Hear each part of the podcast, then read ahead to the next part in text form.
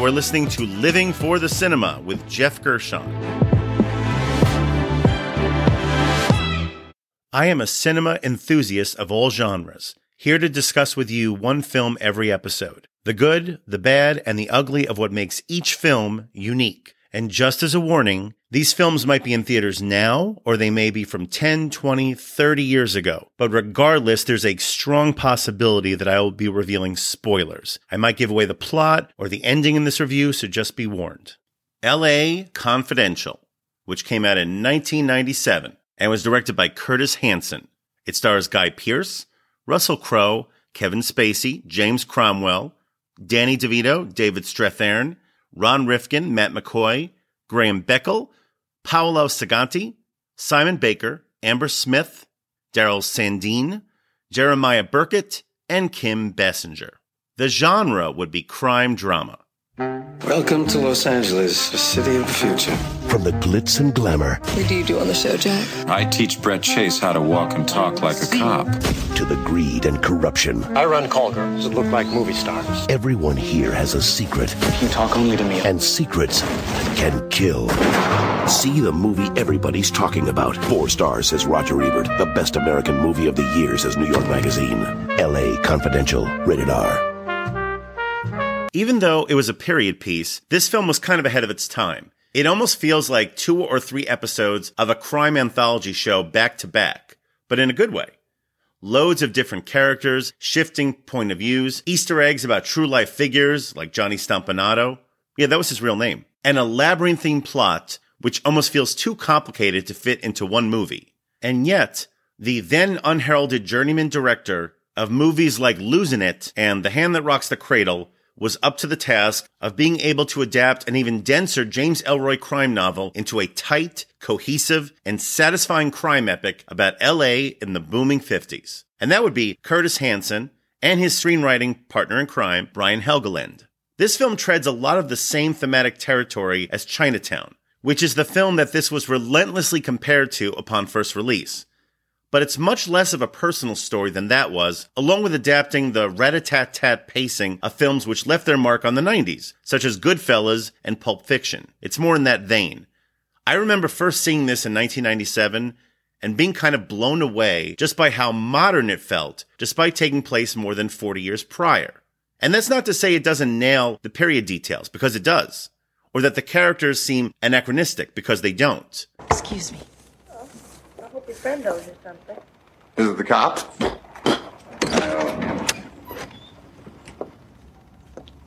Miss Bracken, I'm Officer White. I've been expecting you, just not this soon. Pierce called. He told me what happened to Sue. Everything all right, doll? Want me to get rid of him? Hit the road, pal. Maybe I will. Maybe I won't. LAPD shit, Bert. Get the fuck out of here. I'll call your wife to come get you. Officer. Councilman. but there's a self awareness to the structure of the story and a lot of the dialogue which almost seems heightened. Like previous episode Heat, which came out a couple of years prior to this, most of these characters almost seem too clever and sometimes even too aware of how other folks fit into the story in relation to them. The way we hear other characters talk about our three main police protagonists, and that would be Edmund Exley, played by Guy Pearce, Bud White, played by Russell Crowe, and Jack Vincennes, played by Kevin Spacey, it makes each of these characters feel larger than life. I can handle Bud White. Can you? I see Bud because I want to. I see Bud because he can't hide the good inside of him. I see Bud because he makes me feel like Lynn Bracken and Nuts and Veronica Lake look-alike who fucks for money. I see Bud because he doesn't know how to disguise who he is. I see Bud for all the ways he's different from you. Don't underestimate me, Miss Bracken. The way you've underestimated Bud White. Like legends in some sort of way that your typical professionals can only relate to from a safe distance. And that brings us to the categories. The first category would be the best needle drop. This is the best song cue or piece of score used throughout the runtime of the film, because music is essential to film.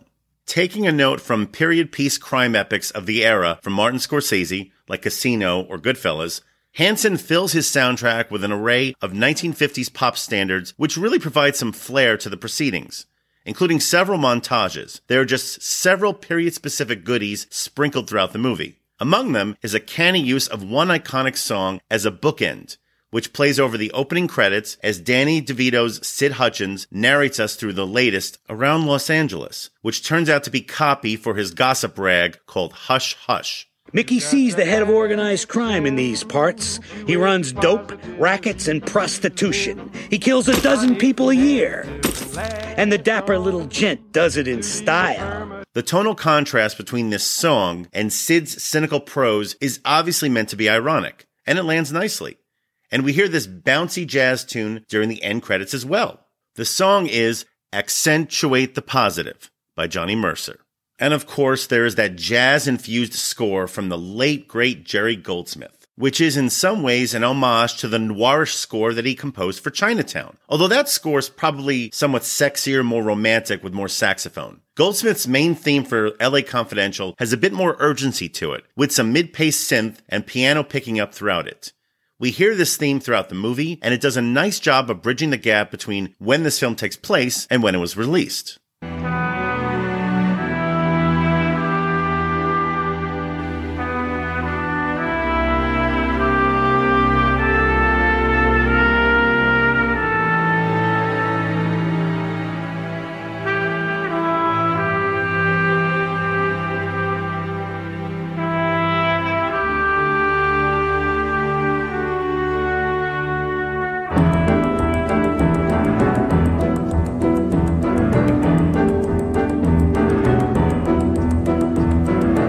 But for me, there is one relatively short needle drop about halfway through the movie, which just really packs a punch. And even though it's a short needle drop, I'm going to delve into it quite a bit. Now, at this point in the movie, all three main characters, detectives, are still out on their own doing their own investigations. And we catch up to Jack Vincennes, played by Spacey, at a political event for the district attorney, played very smarmily by Ron Rifkin. DeVito's Sid has invited Vincennes there as part of an ongoing effort to blackmail this DA who is gay and in the closet by sending hot young actors his way so that he can catch him in compromising positions for juicy copy for the magazine Hush Hush. And that young actor is Matt Reynolds, played with wide eyed bemusement by a young Simon Baker, who would go on years later to star in the hit crime drama The Mentalist. We don't see much of this character, but he certainly makes an impact as we have already seen him arrested for the cameras earlier in the movie. Hey, Jackie boy. Friend of mine just sold some reefer to Matt Reynolds. He's tripping the life fantastic with Tammy Jordan. Sorry, I uh, lost you for a second, Sid. Contract players, Metro. You pinch him, I do you up nice feature next issue. Plus usual 50 cash. No, I need another 50. Two 20s for two patrolmen and a dime for the watch commander at Hollywood Station. Jackie, it's Christmas. No, it's not. It's felony possession of marijuana. In an incident also coordinated by Sid, and this time, Matt is knowingly setting up a story for Sid because his acting career is now in ruins as a result of that first arrest. We feel for this kid, and Jack Vincennes has been running scams like this with Sid for years. We can also tell that doing this is starting to weigh on him too. We cut to Vincennes sitting at a bar near the motel where he's supposed to bust in on Matt and the DA. He's looking in the mirror and is clearly not very pleased with himself. He then puts down the $50 bill given to him by Sid as payment right on top of his glass and abruptly walks out of the bar to do what he has been hired to do. And he opens the door to the motel room. It's dark and he calls out for Matt, and then he looks on the carpet on the other side of the bed. There he sees Matt flat on his back, seemingly staring up at him, eyes wide open, with his neck sliced open and blood all around him on the carpet. Yep, he's been brutally murdered. Kid,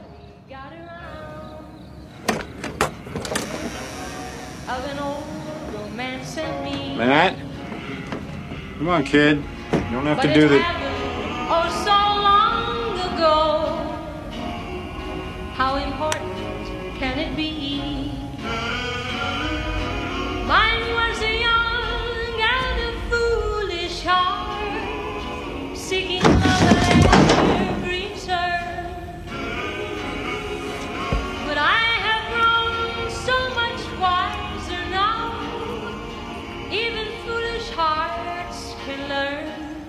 And the song we hear over this whole sequence is a lilting big band ballad sung by 50s pop diva Joni James, who apparently was huge in the 1950s, with record sales at the time rivaling even Elvis Presley. No joke. Crazily enough, Joni James ended up selling over 100 million records.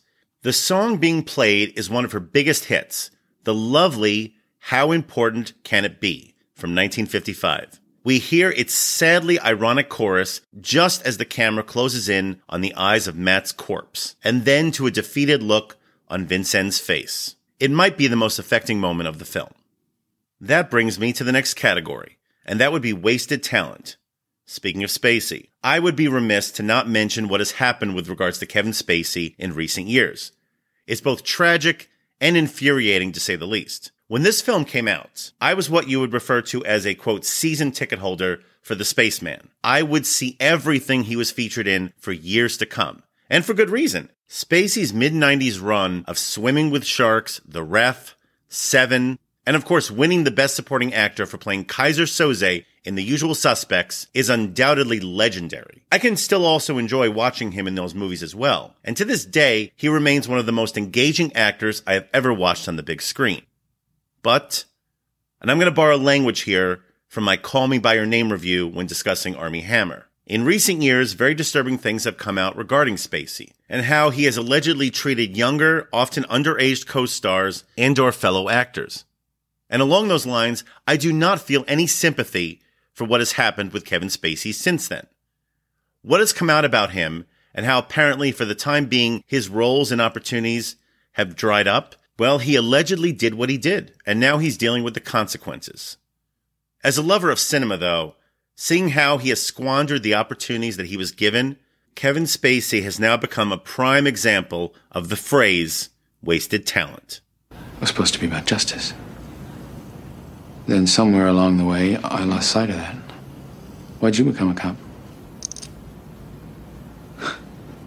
I don't remember. And that brings me to the trailer moment. This is the scene or moment that best describes this movie. For me, the standout moment for this film occurs about two thirds of the way into the story. And what makes this scene stand out is that it zeroes in on so many aspects of what makes this film such an exceptional crime drama. There's good character interaction. We see a canny blend of this fictional story with the real life world in which it inhabits. It moves the story forward involving this fleur de lis secret in an organic manner, and it happens to be the funniest scene in the movie. Vincennes and Exley, played by Pearce, have now joined forces to get to the bottom of some potential links between the Night Owl murders and the recent murder of a young actor which Vincennes inadvertently discovered while doing a pre-planned drug bust, referred to earlier, Matt Reynolds. Vincennes also just explained to Exley what Fleur de Lis actually is. It's a high-priced brothel featuring prostitutes who are made up to look like female movie stars, sometimes just through makeup and other times through plastic surgery. They then seek out mob enforcer Johnny Stompanato for questioning as he's apparently involved with this criminal enterprise. The two cops find Johnny at a local haunt, and what do you know? He's sitting in a booth with one such prostitute who happens to look like movie star Lana Turner. Hmm. Want an autograph? Write to MGM. Since when do two-bit hoods and hookers give out autographs? Just say to me. LAPD, sit down. Who in the hell do you think you are? Uh, take a walk, honey, before I haul your ass downtown. You are making a large mistake. Get away from our table. Shut up. A hooker cut to look like Lana Turner is still a hooker. Hey! She just looks like Lana Turner. She is Lana Turner. What? She is Lana Turner. Obviously, an audio clip does not quite do this justice, as you're not able to see Vincennes or Spacey's face once they return to the car. How was I supposed to know?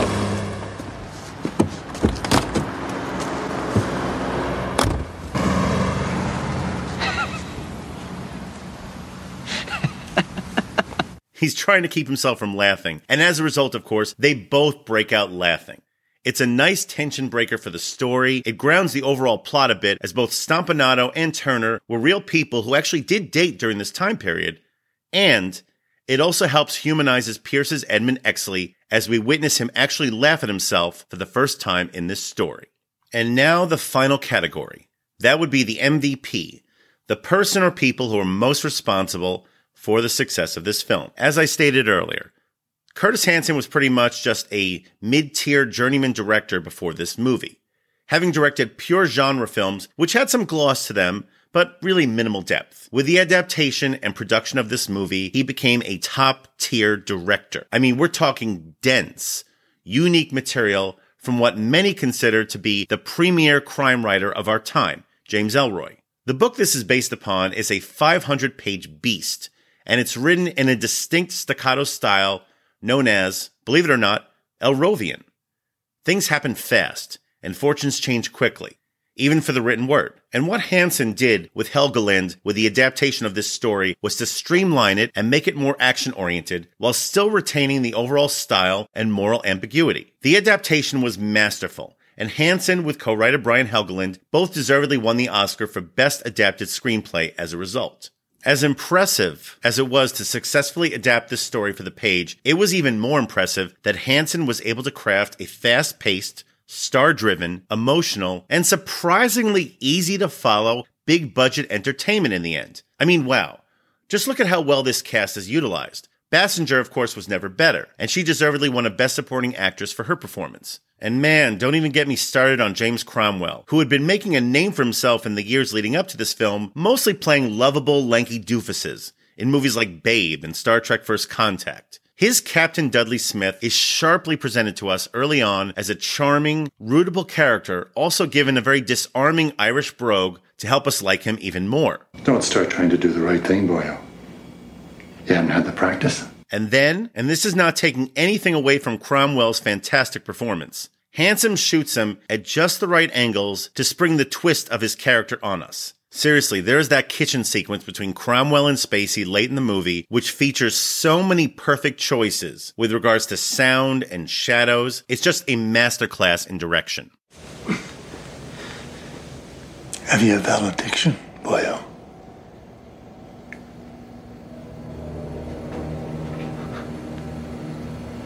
Rollo. Tomasi. Hanson's directorial career post LA Confidential did not disappoint, as he directed what is still the only real acting vehicle for Eminem, and that would be 8 Mile, which he did an admirable job with. And he also gave us what I consider to be one of the best comedies of the 21st century Wonder Boys. But at the end of the day, just considering the sheer difficulty level of adapting this story in such an accessible way, LA Confidential remains Curtis Hanson's crowning achievement, and he is the MVP. My rating for LA Confidential is five stars out of five. It's kind of crazy in retrospect that this film came out just within a few weeks of another seminal film, recent episode Boogie Nights. And this was also the same year, 1997, as previous episode Face Off. I mean, 97 was just a crazy good year. We had Titanic, Donnie Brasco, In the Company of Men, The Full Monty, Grosse Pointe Blank, Gattaca, The Game, Good Will Hunting. For lovers of cinema at the time, I guess we just did not know how good we had it. What would you like in your omelet? Nothing in the omelet, nothing at all. Well, that's not technically an omelet. Well, I don't want to get into a semantic argument over it. I just want the protein, all right? And if you're looking to watch LA Confidential, it is currently streaming on Starz. And that ends another Hush Hush review. Please like, subscribe, and share the Living for the Cinema podcast, and follow and like us on Facebook, Instagram, and Letterboxd. And join us next time for another review from Living for the Cinema.